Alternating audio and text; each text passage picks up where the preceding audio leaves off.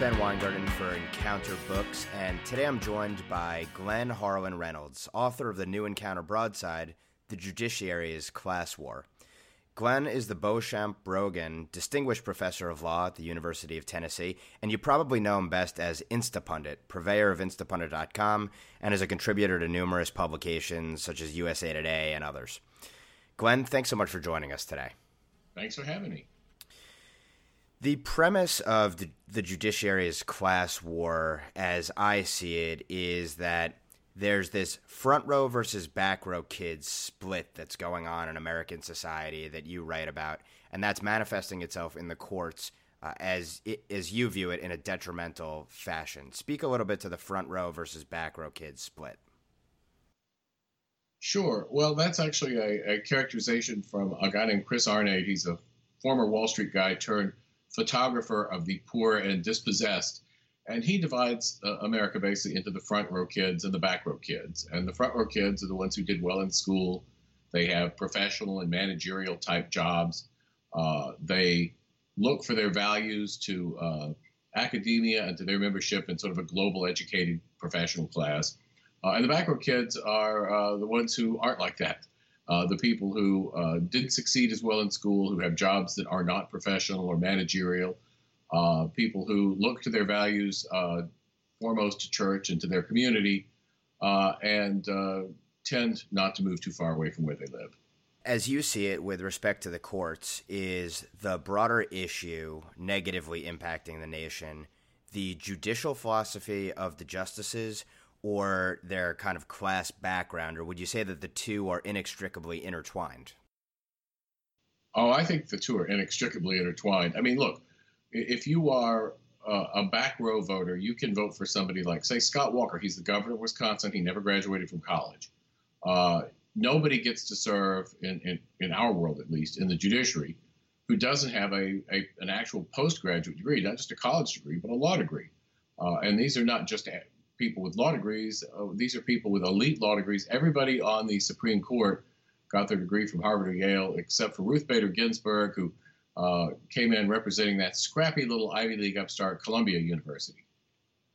So they're going to have and do have the values, the outlook, the philosophy, uh, and the life habits of Ivy League educated people who are very successful and uh, have a decent amount of money. And all the issues they look at get strained through that. Now, sometimes they can overcome that kind of bias, and sometimes they can't. Uh, but it's always there, and I think it's not even very much examined because I'm, it's not just a left-right thing. Uh, it's it's much more pervasive than that. And to that point, I think one of the most critical arguments in your book is this one, and I'll, I'll quote here. You write If the federal courts and the Supreme Court in particular were solely focused on technical legal questions, the dramatic gap between the backgrounds and class identities of the judiciary and those of Americans in general would be less significant. But since the mid 20th century, the federal courts have become, in essence, our nation's moral umpire when it comes to the pressing social questions of the day. This use of the courts itself reflects a front row approach, removing decisions from the masses and placing them in the hands of educated elites. Elaborate on that. Well, it's pretty much what it sounds like. Uh, you know, it, Supreme Court was originally it was always an important body, but it was not an especially super important body until well into the 20th century, uh, when more and more important questions started winding up there uh, and being resolved there rather than in the political branches. And this was partly a desire of the political branches to uh, kick the football to somebody else who didn't have to run for reelection, and also partly a willingness of the court, I think, to, to take on a sort of platonic guardian role uh, and uh, seeing itself as sort of specially qualified to decide issues like this. And, and that's, I think, all bound up with the sort of elitism and scientism that uh, mid century progressivism uh, had. And I think that um, we see that in a lot of areas now. It, it's frankly sort of absurd that the Supreme Court decides a lot of the questions that it does, uh, often essentially as a first instance. Uh, rather than you know after just saying Congress tried and got it wrong, uh, and, and I think that when it does so, you know, it brings to it the instincts of the elite bar. Uh, and the elite bar is a group of people who uh, tend to lean socially left, certainly, Uh, but as I say, it's it's a matter of manners and mores that go sort of beyond left and right. There's also an element of this which is a little bit self-serving. You talk about the impact of a case Goldberg v. Kelly, where essentially the the lawyers were fighting for a decision putatively about helping those who were on welfare, but in reality, it was sort of a wealth redistribution scheme for lawyers. Speak a little bit about that case. Yeah, so when I was in law school, uh, Goldberg v. Kelly was still held up as like one of the greatest Supreme Court decisions ever. Uh, so much so that it got praised even in my admiralty class. And yes, I mean literally, really, even in my admiralty class. So what happened in Goldberg v. Kelly was it was part of the broader welfare rights movement of the 60s. And previously, if you were on welfare and the caseworker in charge of your case decided that you weren't eligible, uh, you'd be kicked off. And you were eligible to come back and appeal and have your benefits reinstated if you could show that you were entitled. Uh, what happened in Goldberg was the Supreme Court said, no, you have an actual constitutional right to have notice and a hearing before they could take away your welfare benefits. Previously, the courts had said welfare benefits are uh, ex gratia, a gratuity, uh, something it's nice if the state gives it to you, but they don't create any entitlement. Uh, Goldberg uh, is, is really where the term entitlement comes from, pretty much. And in Goldberg, the court said, no, you have you have a property right in your welfare benefits, and so the state can't take away this property right without giving you notice and a hearing. Uh, well, that sounds great, uh, and you know my professors loved it, and we you know more more due process is always better, right? Well, it is if you're a lawyer because lawyers get paid to do that stuff. But in a welfare organization, there's basically a fixed pot of money. It's not likely that the taxpayers are going to say, well, we were going to give $10 billion to this welfare program, but now that they're going to have uh, due process hearings, we'll give them an extra billion dollars to cover those. It's pretty likely that the taxpayers uh, aren't going to give them any more. And so what's going to happen is out of that fixed pot of welfare money, uh, some significant chunk that used to go to poor people who the authorities thought deserved it is now going to go to a mixture of poor people the authorities think don't deserve it, and more importantly, to the lawyers and the social workers and the stenographers and so on who provide those due process hearings. How do Baker v. Carr and Reynolds v. Sims, two cases that you link, uh, factor into your thesis?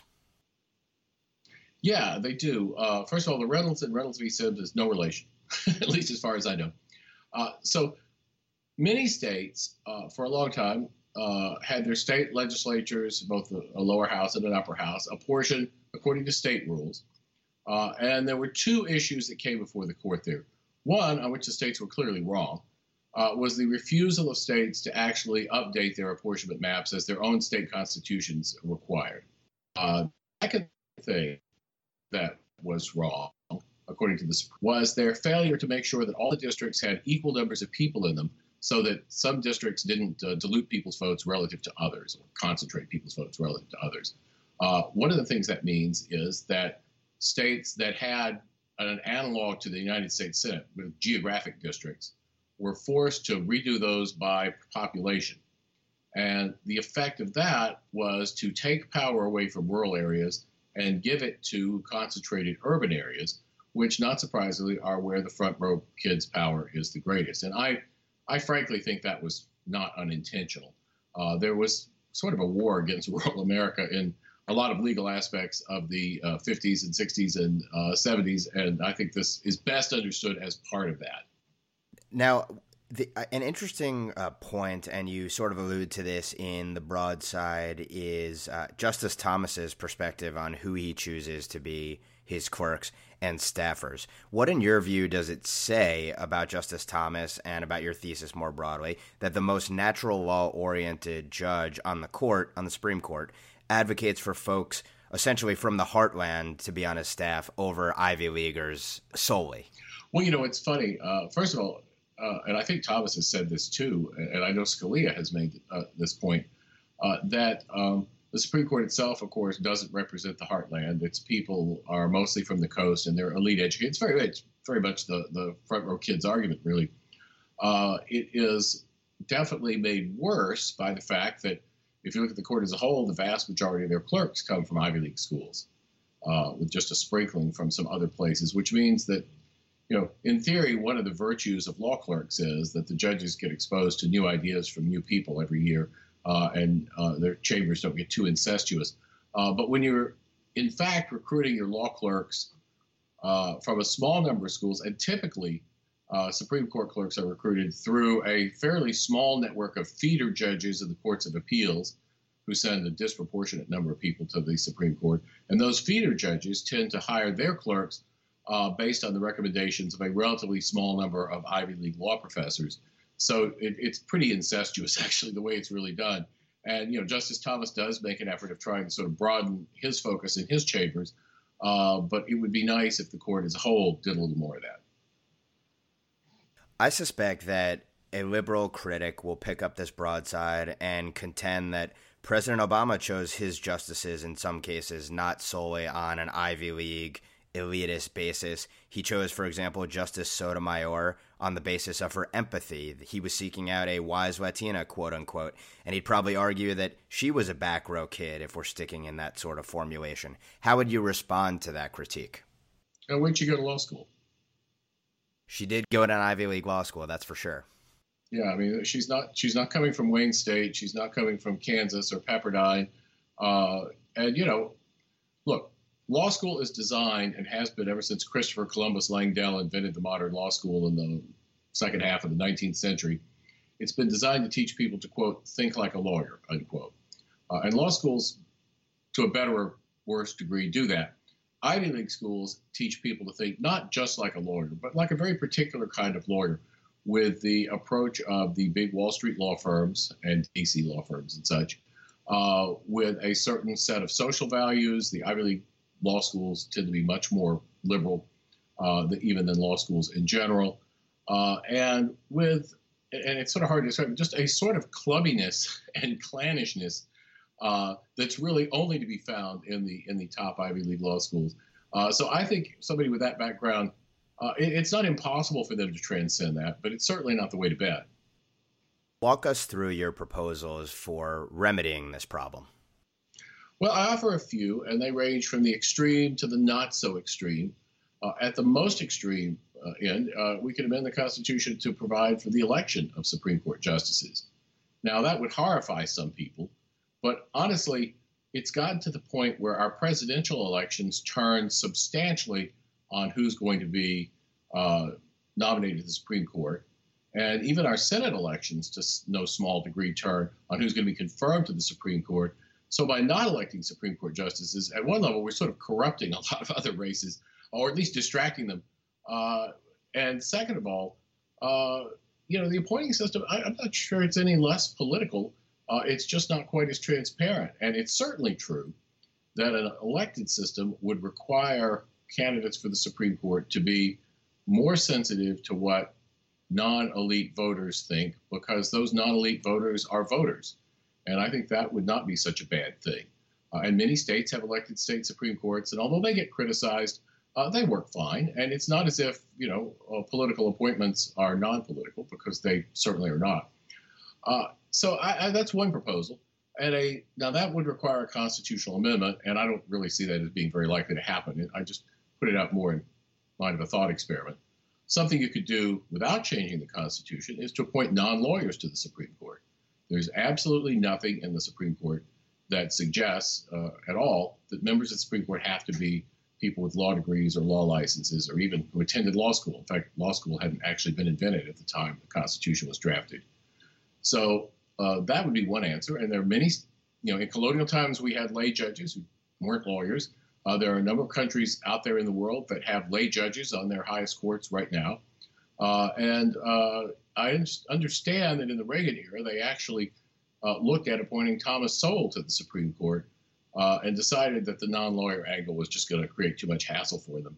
Uh, though I think that's kind of too bad. If only, yeah, if only we could have been so lucky. you know, so I guess he would have had the Anthony Kennedy seat. And, you know, I, I, I think I could be forgiven for saying that that would have probably been a better deal. Uh, but certainly that's a possibility. Uh, and then moving down the uh, to an even less extreme approach, uh, I think we should maybe try to pick people other than what Dahlia Lithwick, uh, the legal journalist, refers to as judicial thoroughbreds, which is basically people with the biography of everybody on the court now. These are all people who went to an Ivy League law school, uh, you know, were prestigious appellate clerks or Supreme Court clerks themselves, uh, went through academia and the appellate courts, uh, maybe had a brief period practicing at some uh, you know white shoe fancy law firm, but not for too long. Uh, and now they've got this super perfect resume, and they haven't said very much too controversial. Uh, and then they're put on the court. And there's nothing wrong with these people. I mean, they're by definition they're pretty smart, but they're fairly narrow. And as Dahlia Lithwick pointed out, you know, the, the court that uh, decided Brown had a bunch of people on it who had been politicians, who had been criminal prosecutors, uh, you know, who had been elected officials. And uh, I think that having people on there with that kind of experience wouldn't be so bad. And it can't be the case that there aren't first rate people who have these backgrounds, first rate people who didn't go to an Ivy League law school, first rate people who actually, you know, practice law uh, with real clients for an extended period uh, out there. I, there absolutely are.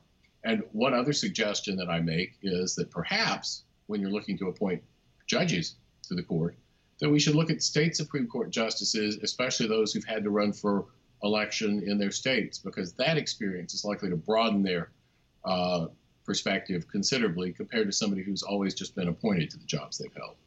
Why, based on your study, does the Supreme Court no longer consist of any former politicians? Is that merely a function of the politicization and, and bipolarity of the of the confirmation process at this point? What's your explanation? Well, no, I think uh, there there are two or three things. One is, uh, you know, you have to have this gold-plated resume, and relatively few politicians have that gold-plated resume. Uh, some do, but the majority of them don't. Uh, secondarily, we're putting people on the court a lot younger now. And it used to be we'd put people on the court when their political career was sort of over. I mean, Earl Warren had been governor of California for two terms, and he uh, had you know tried to run for president and failed, and then is rumored to have been given the chief justiceship as part of a deal with Eisenhower, actually, to uh, bring California over to his side at the convention. So that's one thing. But now we uh, we like to appoint people who are you know in their early 50s and if you're a politician in your early 50s, you probably think you've still got a lot of career ahead of you. So that's not really something you're aiming for. And uh, and finally, you know, we are just so freaking credentialists nowadays uh, that I think people want that gold-plated resume uh, and and just see that as more important than actual experience. And that's probably true in a lot of other jobs too in terms of making the argument about election of Supreme Court judges, obviously one thing that we can do is look towards the impact of elected judges at state levels. I guess another point worth considering has to be that at this point, the legislative branch at the federal level punts so many critical decisions to the court that you almost need justices that understand all the political considerations associated with those issues. So, in a sense, is that just basically another representation of the warping of our system by progressivism? Oh, I, I would say yes. I think that's uh, there, there is a lot of that, and you know, um, I'm not actually a fan of James Bradley Thayer, who was a 19th century constitutional theorist, whose view was that courts should. Basically said the Supreme Court should almost never overturn laws, even if they thought they were unconstitutional. They should defer to Congress, and I don't agree with that at all. But he did make one excellent point, which was he said if the court gets in the habit of overturning laws on constitutionality, the likely outcome is that Congress itself will just quit worrying about whether what it passes is constitutional and leave that up to the court. And that certainly has been what's happened. Well, I guess the best that we can hope for is that someday the administrative state really is deconstructed and then maybe this problem will solve itself. well, that's let's hope. On that note, the name of the broadside is The Judiciary's Class War, and we've been speaking with its author, Glenn Harlan Reynolds. Glenn, thanks so much for taking the time to speak with us today. Thanks so much for having me. For more from Encounter Books, visit us at encounterbooks.com and follow us on Facebook and Twitter.